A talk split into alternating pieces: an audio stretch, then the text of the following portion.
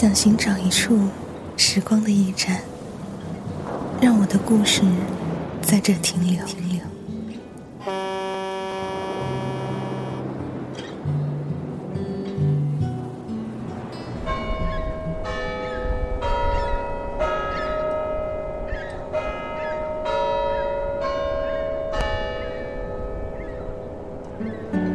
行走于这繁华都市的我们，正在错过谁，又正在和谁相遇？此刻的你，是在无声的哭泣，还是努力的微笑？木马八音盒电台，做你远方不见面的知心人。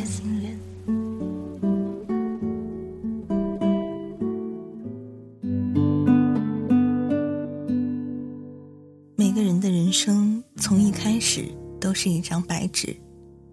从我们出生的那一刻起，这一张白纸上就注定了要画上很多多彩的风景。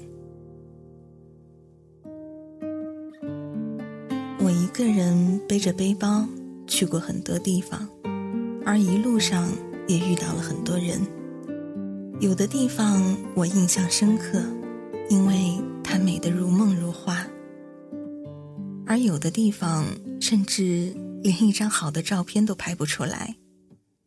可是也不觉得乏味，因为我想，旅行的意义对于我来说，重点并不是去到哪里，而是和谁一起行在路上。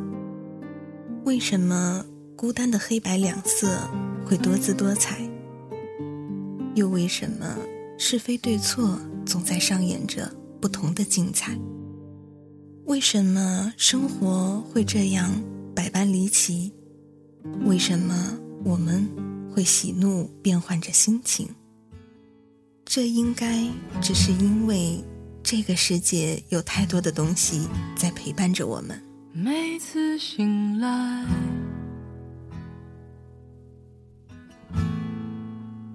开始期待。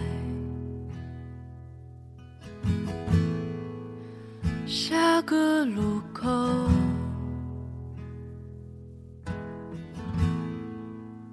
会遇到爱，寻求着什么？说到这里，我想起了有一次我去到了钱学森先生的纪念馆，那里有一张写字台。写字台的对面有一把很简陋的靠背椅，这一把椅子是钱夫人蒋英的。老太太就这样坐在对面，不声不响的看着钱学森先生几十年。有一天，蒋英对着儿子钱永刚说：“你陪陪你爸爸吧。”钱永刚说。我跟他没有话说，而钱英说：“我陪了你爸几十年了，你什么时候看到过我经常跟他说话了？谁说陪一个人就要跟他说话呢？”后来钱永刚先生告诉我，有一种陪伴可以是默默的，这种幸福谁有？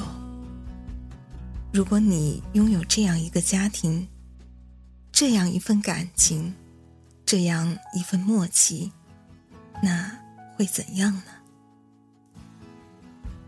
到了晚年，钱学森先生耳朵不好，已经听不见什么声音了。他住的病房距离电梯口还有几十个房间，但是每一次钱夫人从电梯里出来。他就能听到，而且从来没有错过过一次。这样一种幸福会在任何地方流露出来。陪伴，一个简单淳朴的词，一种温暖人心的力量，一种给人依靠的无尽的信赖，一股欣慰的、惬意的芬芳。谁能说在无助的时候，我不想有个人来陪伴？谁能说在绝望的时候，我不需要一个鼓励的眼神？谁能说在受伤的时候，我不希望有一个人来安慰？谁能说，在被所有的人不理解的时候，我不需要一颗温柔的心来懂自己？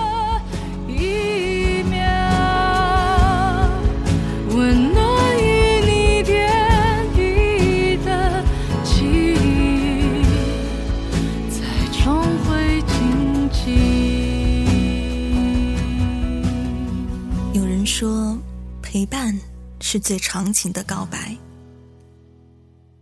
那我想，无论是行在旅途中，还是行在人生的路上，我们也需要这样一份陪伴吧。